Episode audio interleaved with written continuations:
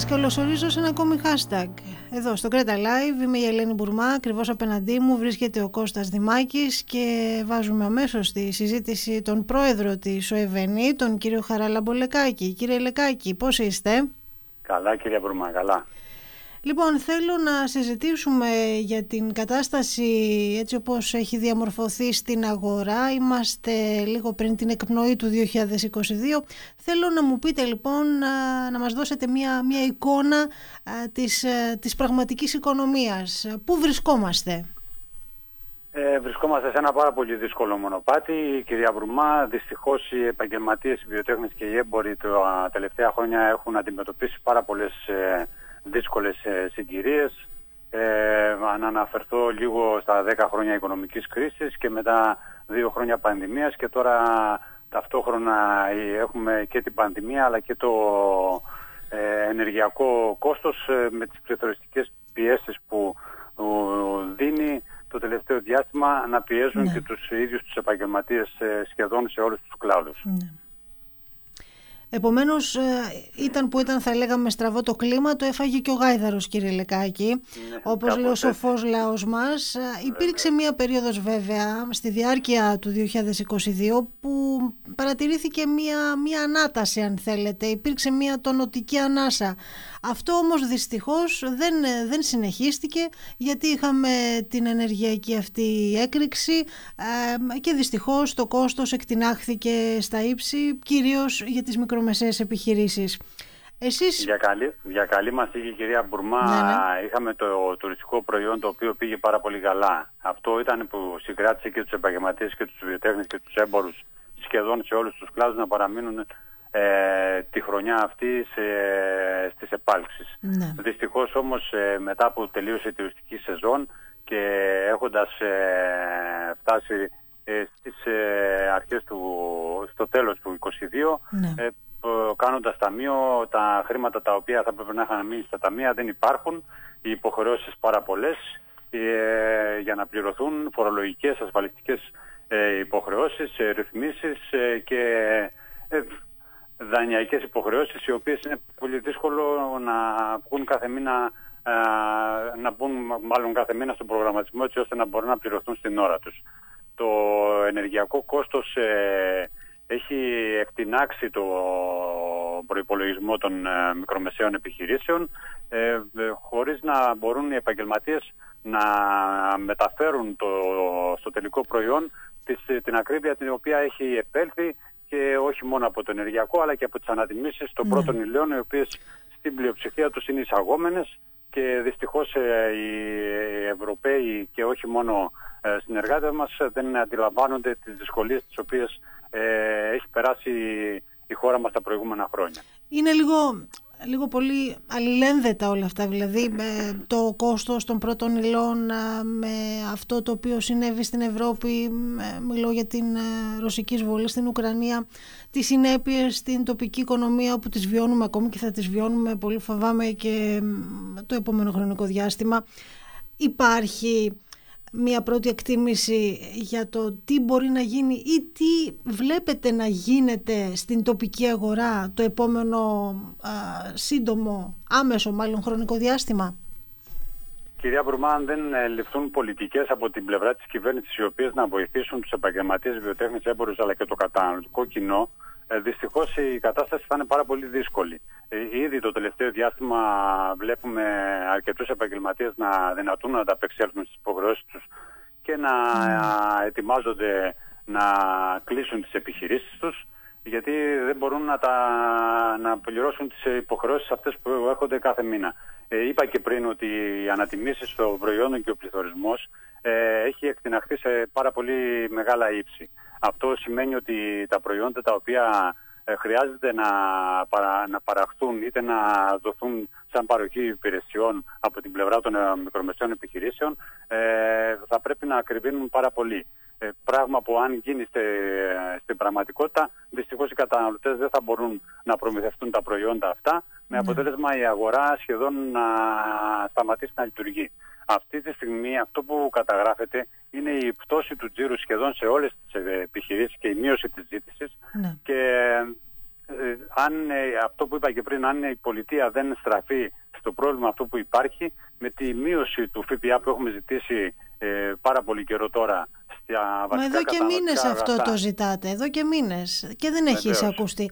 Τι σας κάνει να πιστεύετε ότι αυτό ίσως γίνει πράξη το επόμενο διάστημα; Νομίζουμε ότι θα γίνει πράξη το, επόμενο, το επόμενο διάστημα γιατί όλα τα μέτρα αυτά που έχει πάρει η κυβέρνηση το τελευταίο διάστημα είτε με το καλάθι του νοικοκυριού είτε με τις επιταγές για την ακρίβεια δεν έχουν λειτουργήσει στην πραγματική οικονομία. Οι ανατιμήσεις των προϊόντων είναι σχεδόν καθημερινές. Αν το δούμε ακόμα και από τους ε, καταναλωτές οι οποίοι ε, μας ε, ε, απευθύνονται σε εμάς και μας λένε ότι βλέποντας ακόμα και το καλάθι του νοικοκυριού που υποτιθέ, υποτιθέμενα θα είχε χαμηλές τιμές για να μπορέσουν να ψωνίσουν οι καταναλωτές, ναι. ακόμα και αυτό το καλάθι το τελευταίο διάστημα τίνει να αυξάνονται οι τιμές του σχεδόν ε, κάθε εβδομάδα που αλλάζουν και τα προϊόντα τα οποία εισάγονται μέσα στο καλάθι. Άρα λοιπόν ε, νομίζω ότι είναι η ώρα και ίσως να καταλάβει και η κυβέρνηση ότι δεν μπορεί να λειτουργήσει διαφορετικά.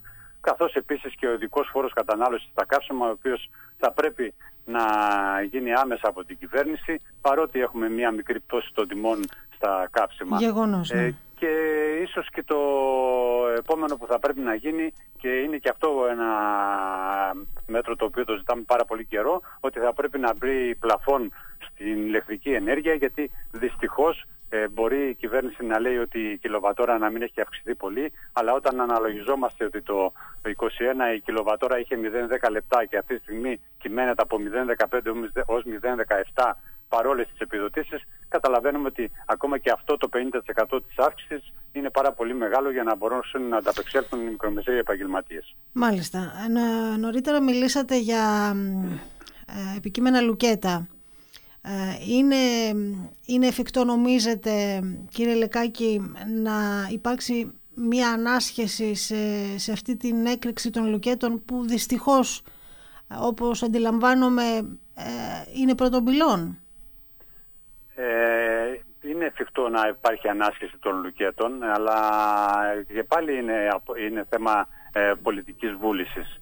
Ε, το είδαμε και το προηγούμενο διάστημα μέσα στην πανδημία. Ναι. Αυτή τη στιγμή οι περισσότερες των επιχειρήσεων δεν μπορούν να εξυπηρετηθούν από την πλευρά των τραπεζών ε, παίρνοντας δάνεια κίνησης ε, και ξέρουμε πάρα πολύ καλά μέσα από το τραπεζικό σύστημα ότι σε πανελλαδικό τουλάχιστον επίπεδο ε, από τις 900.000 επιχειρήσεις που υπάρχουν στη χώρα μας μόνο οι 40.000 μπορούν αυτή τη στιγμή να μπουν στις τράπεζες και να ζητήσουν δάνεια κίνησης. Αυτό που χρειάζεται είναι του τύπου μια επιστρεπτέα προκαταβολή όπως ήταν και στα μέρες της πανδημίας από την πλευρά της κυβέρνησης με διαφορετικό ίσως ε, ε, ύφος και, ε, και δεδομένα ε, να δοθεί στις επιχειρήσεις για να μπορέσουν να κρατηθούν ενεργές για όσο διάστημα ενεργεία ε, κρατάει αυτή η μεγάλη ενεργειακή κρίση και ο πληθωρισμός. Άρα λέτε ότι η λύση είναι ένα νέο, ένας νέου τύπου,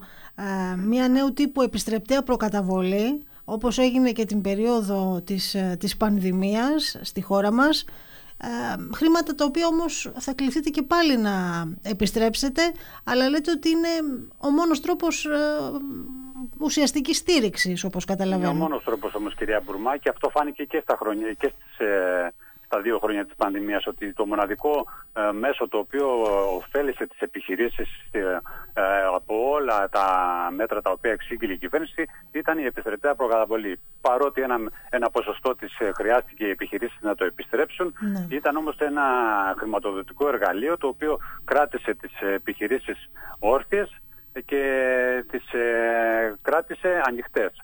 Ε, αυτό ε, που χρειάζεται δεν ξέρω αν θα είναι μέσω της ε, κυβέρνησης ή μέσα από μια ε, τράπεζα μικρομεσαίων επιχειρήσεων που έχουμε ζητήσει εμείς πάρα, πολύ καιρό χρόνια, πάρα πολλά χρόνια μάλλον ζητάμε να ιδρυθεί έτσι ώστε να στηρίζει ε, τις ε, μικρές και πάρα πολύ μικρές επιχειρήσεις οι οποίες αυτή τη στιγμή μέσα από το συστημικό τραπεζικό σύστημα δεν μπορούν να περάσουν καν την πόρτα των τραπεζών. Λογικό. Έχουν... Όμως όταν ήρθε ο λογαριασμός και με την επιστρεπτέα που δόθηκε την περίοδο των lockdown και ε, της καραντίνας έχω την αίσθηση ότι και πάλι υπήρξε πολύ μεγάλη δυσκολία από τους ε, επιχειρηματίες, τους μικρομεσαίους. Σίγουρα, Έτσι σίγουρα δεν είναι; υπήρξε δυσκολία. Τα χρήματα αυτά βέβαια ρυθμίστηκαν σε αρκετές δόσεις άτοκα.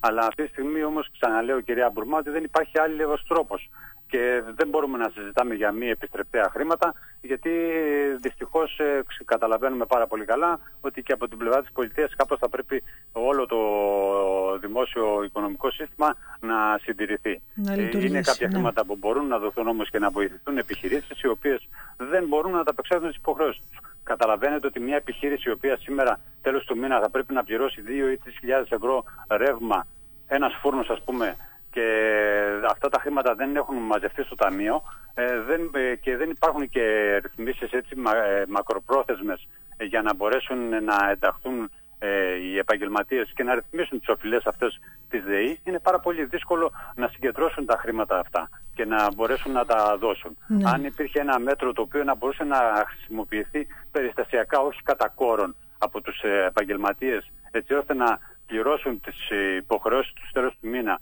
και να μην ε, χρειαστεί ε, είτε να τους κόψουν το ρεύμα είτε να μείνουν ανασφάλιστοι λόγω μη πληρωμής ασφαλιστικών ε, οφειλών ή να μην έχουν φορολογική ενημερότητα λόγω μη πληρωμής φορολογικών υποχρεώσεων θα είναι, είναι ακόμα πιο δύσκολη η κατάσταση. Άρα οδηγούνται άμεσα σε λουκέτο και δεν υπάρχει τρόπος μετά επιστροφής.